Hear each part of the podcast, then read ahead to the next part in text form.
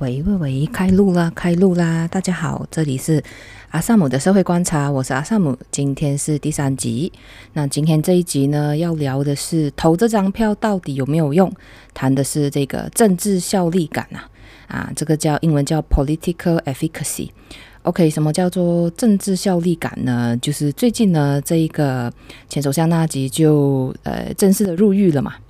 然后就有一些朋友就是在高喊：“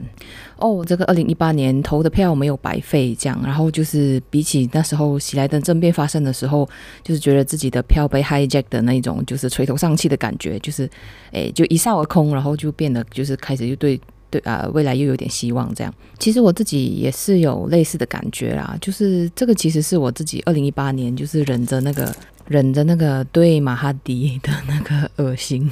然后就是投票给西蒙啊所所想要看到的结果。那或许有些人会觉得说，其实这还是输啊，就是因为就是我投的那张票，其实并不是只是想要把纳吉送进监牢，而是我是希望看到对整个那个。呃，司法制度什么之类的改革，可是我是觉得说，嗯，司法制度之类的改革那些是，诶，就是属于结构上的改革嘛。那其实就是如果从社会学的眼光来看说，就是其实除了这个结构上的部分啊，还有另外一个就是非结构的部分，就是文化的部分。那我自己本身当年投下那张票，想要确立的是贪污是不 OK 的，选民不接受这样子的一个文化。那我觉得就是经过就是两年的官司啊，然后就是诶两年嘛，四年四年的官司，诶，然后纳吉就是终审定谳，然后就是入狱了，然后这个其实确立了一个文化，就是呃贪污就是是不受选民欢迎的。那我觉得这一点虽然这个结构上的那个改革可能还没有啦，就是可能政治献献金法，因为我们现在还没有看到那个诶草案是长什么样子嘛，那我们就没有办法。评断说，诶，它这东西到底会有用，会没有用？跟别的国家比起来，如何如何？那我们是看不到啦。那所以就是现阶段可能就是还还不知道哈，嗯、就可能那个时候就是算是一种就是结构上的改革。可是我觉得就是这个文化上文化上的确立，因为很多时候就是那个政治背后其实除了这些制度，其实那个文化也是很重要的。我等一下后面会谈到哈，就是关于日本的例子啊。OK，好，那今天其实要讲的是这个政治效力感。什么叫政治效力感呢？就是以自己的能力，就是相信以自己的能力可以改变社会的这这一个感觉，就叫做政治效力感。啊，然后这个其实是在这个社会中是很重要的啦，就是关乎到人们是否感觉到有希望啊，然后会不会参与政治行动啊。当然，就是呃，所谓参与政治行动，就是啊，有很多，比方说投票也算是一种，那你上街示威也算是一种，那你签署那个联署，然后说就是啊，希望大家不要。特赦纳吉什么那个也是一种，或者是你可能呃签署了那个哦，我希望特赦纳吉啊，那个那个也是一种这样子。那所以就是这些其实都算是政治行动啦，就是不是说你去参选才是政治行动这样。那我在今天的这一个节目里面呢，我会分享诶四个国家的例子，我不知道这样讲会不会显得有点太诶跨度太大。可是就是，嗯，我试试看啊，然后就是希望大家可以给我回馈啊，就是对于那个听了以后的感受这样子。诶，OK，首先第一个呢，我要分享的是关于那个美国黑人的平权运动啦。那其实，在这个社会运动的这个研究领域呢，有一本相当重要的著作叫做《Political Process and Development of the Black Insurgency》。基本上你打 “Black Insurgency”，然后它就会出来。然后的作者是 Doug McAdam。然后这一本著作为什么相当重要呢？是因为社会运动的这一个研究里面呢，有好几波的那个所谓的潮流吧，就是一开始社会运动是被当作是一种就是暴民起义 这样子就作乱这样子的那个角度来来看的，来研究的。可是后来就觉得说，诶，其实他们不是一时就是冲昏脑袋，其实这里面有很就是呃所谓的很合理的那个计算，就是呃呃认真的算过了那个得失以后才发生的这样子，然后就用这种比较合理的这个角度去看。然后后来就是有一一阵子是流行那个诶资源动员论，就是觉得说社会运动是因为有资源了啊，就是可能外部给他一些资源，然后他才有办法发展起来。然后那这一本呢，就是他比较说推翻说以前他们所谓的那种所谓的古典模型啊，然后这个资源呃运动，他他这作者在里面是有明确的说，就是其实不是因为资源增加，这个黑人的那个民权运动才起来的，是因为这个政治机会这样子。好，那今天其实要谈的不是这个政治机会论啊，就是这是一个我非常喜欢的那个理论。可是这个就改天再改天再说。OK，就反正那时候的那个美国黑人呢，那时候是因为那个经济的那个结构的改变的关系啦。就比方说，以前他们是曾经是，哎，为什么会来到美国？是因为就是那个棉花棉花产业嘛，就是需要很多黑奴。可是后来就是他们就开始发展工业。那发展工业的时候，就是有很多工厂就需要请工人。然后就是在那个棉花产业，就是开始就是走向衰败，然后就越来越多的黑人可能就是到北方去，然后北方开始在发展工业，然后他们就到北方去，或者是到这个南方的那个大城市去，因为大城市才会有这一种呃工业啊工厂的这种发展，因为你知道棉花田这种都是在比较乡乡区郊区嘛，然后就是要到城市去。然后就变成说，黑人的那个教会就增加了，然后就是比起以前，可能就是散落在那个各个不同的农地，然后他们就变成大规模聚集在这个城市，然后就包括这个北方城市、南方城市都有。然后就是他们会利用那个怎么说呢？他们的这个平权运动其实很多时候是利用那个教堂、教堂的那个关系，就是可能那个。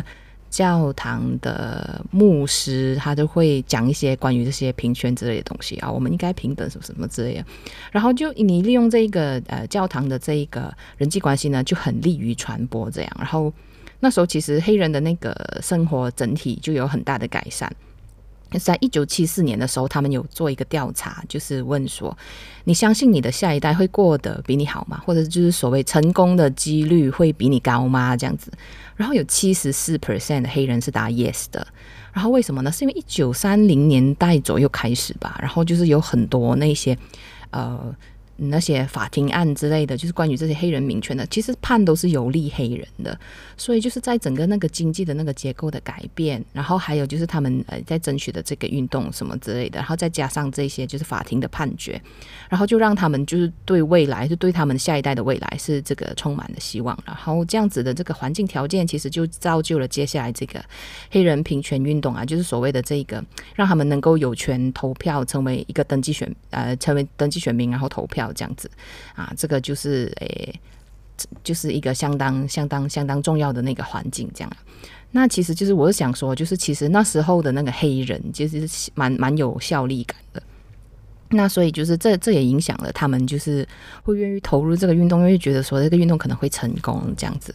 嗯，不过我要还是要提一下，就是不是所有的社会运动都是因为效力感所以才做起来的，然后有一些是因为政治机会啊，然后就是诶，台湾的那个诶，台湾有个教授叫何明修，他是做这个社会运动研究的，然后他就说这个诶，太阳花还有这个反送中运动，其实是因为那个 threat 多过 opportunity，就是这一个。威胁，威胁才是最主要的。就是比如说，就是如果你有看过一些就是反送中示威者的那个反访谈的话，你就会知道说，就是其实很多是觉得说，我知道啊，我知道这样抗争没有用啊，可是我们不能不抗争啊。就是尽管他们是觉得说啊，这东西可能成功几率很小，可是他们还是坚持要去抗争这样。然后我自己是呃是相当尊敬这种人啊，因为就是你在没有效力感的情况下，你要去抗争，其实。其实也是是是是蛮是蛮绝望的啦，嗯，这样子。好，那接下来就是第二个呢，我想要讲的其实是马来西亚人，就是很多事，就是很多事情，如果你拉长来看啊，就是这个两千零八年的这个。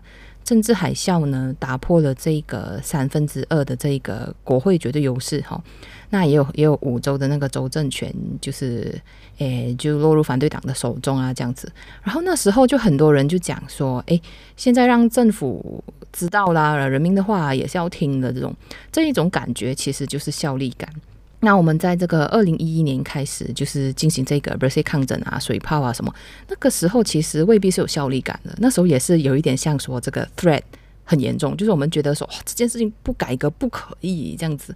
啊。然后呃，就是有有一些政治上的机会啦，这样就是政府开始觉得说哦哦，人民其实是真的没有没有那么支持我们这样啊这样子。然后就是我们那时候也是。没有什么把握说政府肯定会停啊，那就总之做做看这样子的那个心情这样。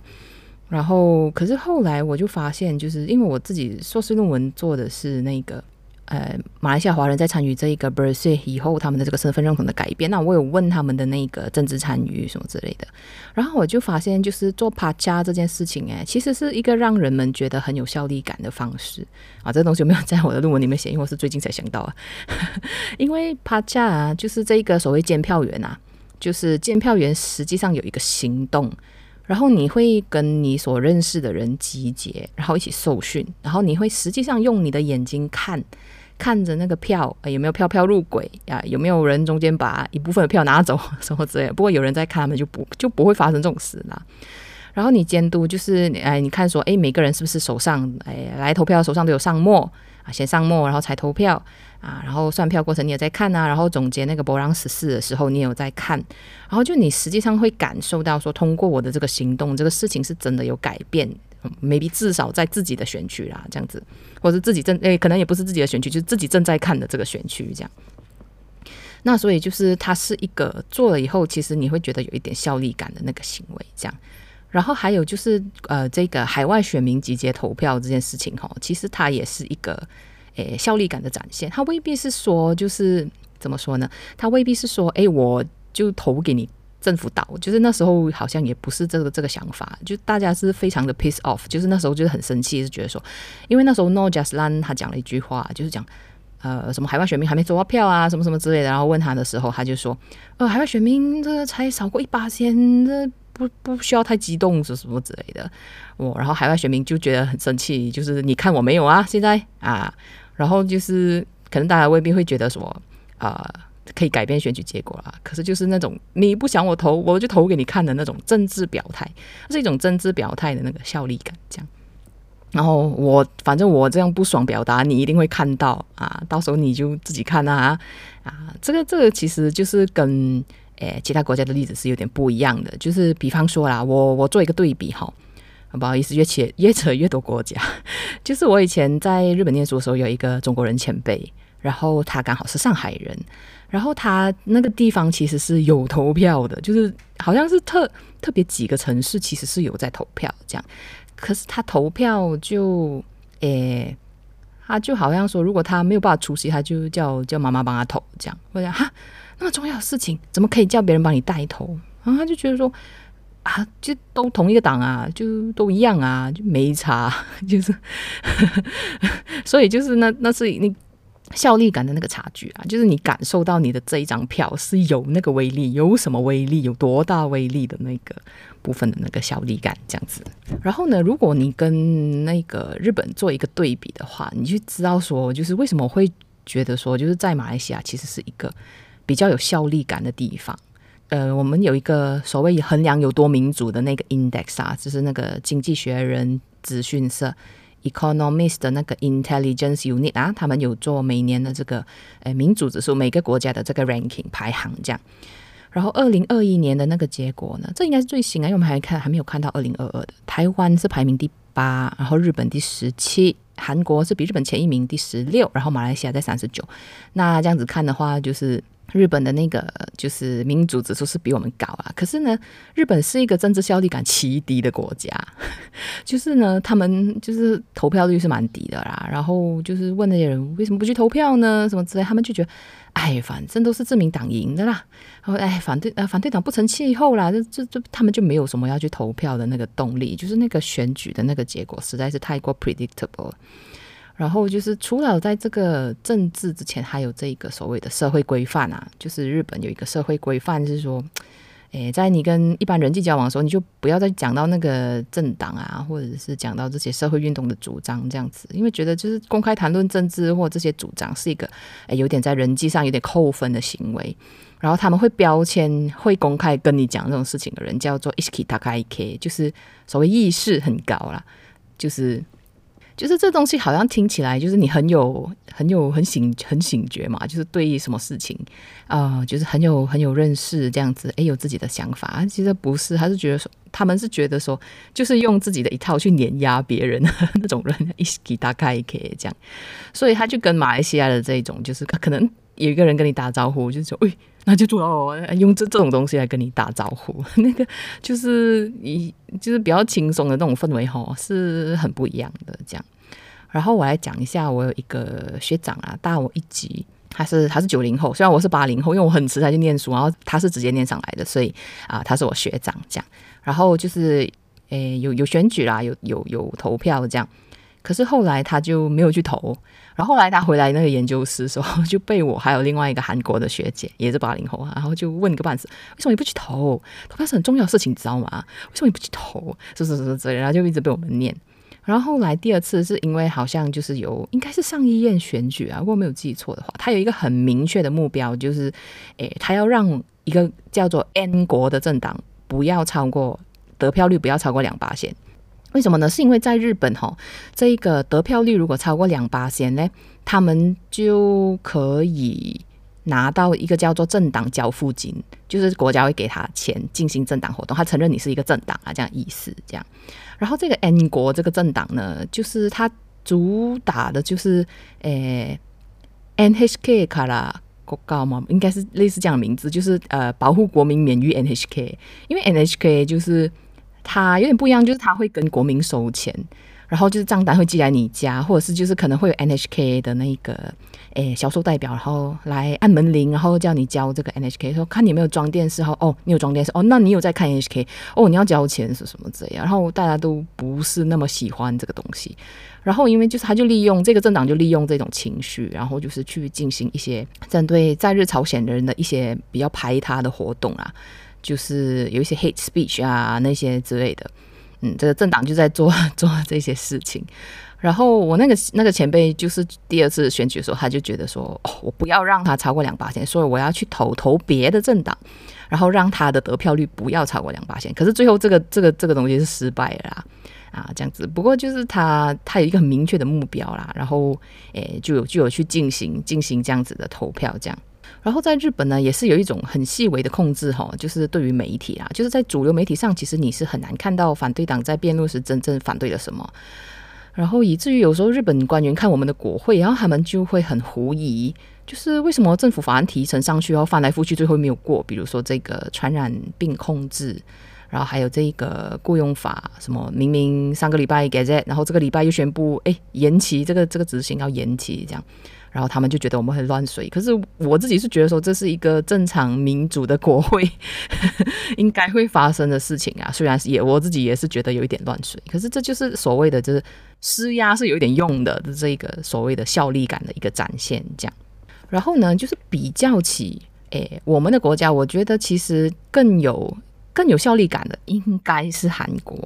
OK，我首先先戴头盔啦，就是我没有，我其实没有真正的在韩国生活过。然后我的这个印象呢，主要是来自新闻啊、新闻报道啊，还有我的韩国的学姐学妹，还有一些韩剧这样。我知道韩剧可能就是诶有有一些美美化的部分啊，可是就是他们对于这一个呃社会社会问题的这个刻画，我觉得是做的相当好的。就是我很喜欢韩剧里面，就是对于那个。残酷冷硬现实的这个探讨，比方说这个《精神上流》啊，还有《鱿鱼游戏》，啊有《鱿鱼游戏》有夹杂一些我觉得是比较文学的象征啊，比方说它一幕是踩玻璃，就是你要过一个玻璃桥，然后那个东西我觉得是一个很棒的文学隐喻，这样，所以我个人很喜欢，因为我以前是中文系的，所以我就对这个文学隐喻就相当的喜欢这样。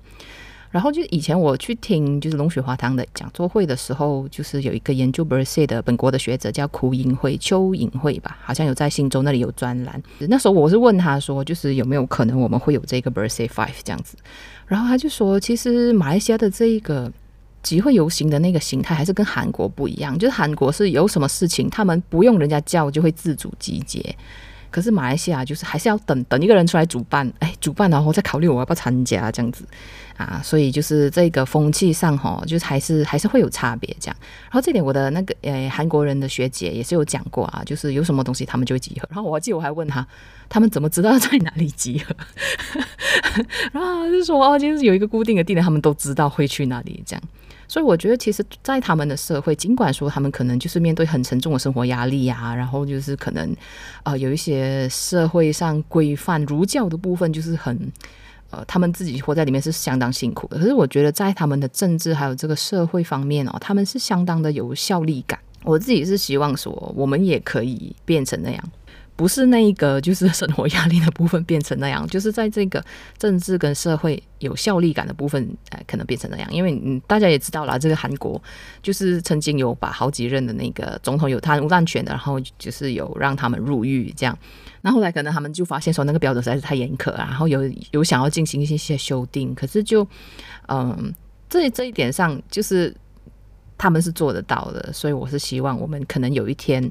可以有这种信心，就说哦，你滥权了，我们就要治你这样子。那就是最后呢，就是我想要讲回这个马来西亚啦。我是觉得说，这个纳吉的这个案件结束以后，哈，他真的是入狱了以后，这个效力感呢是有一点提升的啦。然后就是对于我自己来说啦，就是我最近有在看那个当今大马有刊登那个 Tommy Thomas 的访问。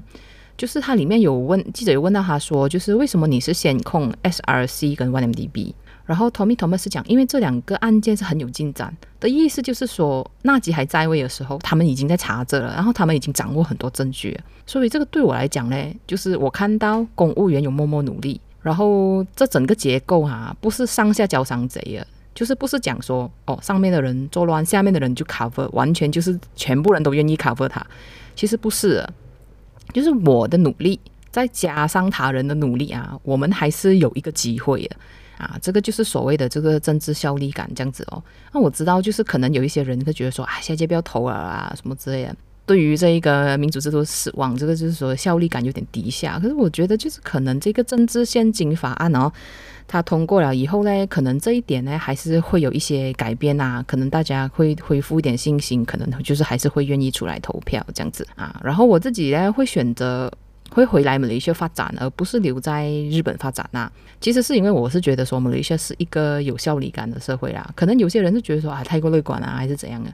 可是我觉得，其实你你不能只看表面，你要去看一些细节，就是一些细节哦，默默的在某些时候哦，有一些改善的时候哦，其实它就是会越来越好的一个象征。所以就是我个人是这样觉得啦，我觉得就是马来西亚其实是一个蛮有效力感的社会，这样呃蛮有效力感的一个社会。然后我是诶希望大家不要放弃啦，因为就是。讲回这个政治机会啊，就是政治机会是要你除了讲说你等这个国家诶精英分裂啊，还是什么啊之类的，然后就是有一个机会诶可以让你争取一些东西，然后并且获得成功。可是这个政治机会也是可以自己创造出来的，就是你发起一个社会运动，然后如果你。就用了一些对的策略，或者是刚好有一些事情发生，诶，对到，然后它就会有一个加成效果，然后会促成一些改变，这样子。我是觉得说，投票还有基本的那个关心政治是不能被放弃了啦。就是我希望大家接下来一年未来的选举里面，就是多多关注，然后就是可能会有，可能会有一些不一样的改变，也说不定咯。好。那我今天的那个阿萨姆的社会观察就先讲到这里了。我觉得我的这个脚本掌握还是不是掌握得很好，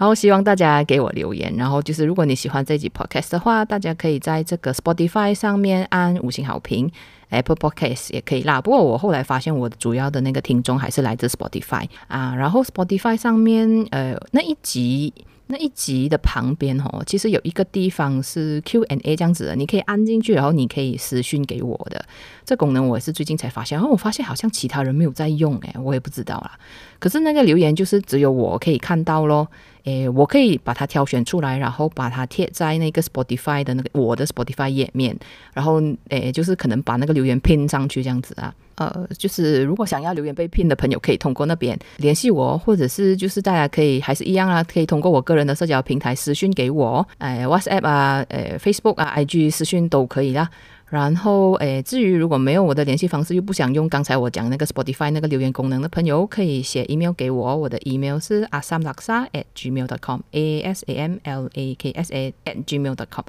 好，那这那这一集的节目就是先到这里啦，希望大家有一个愉快的一周。OK，先这样子，拜拜。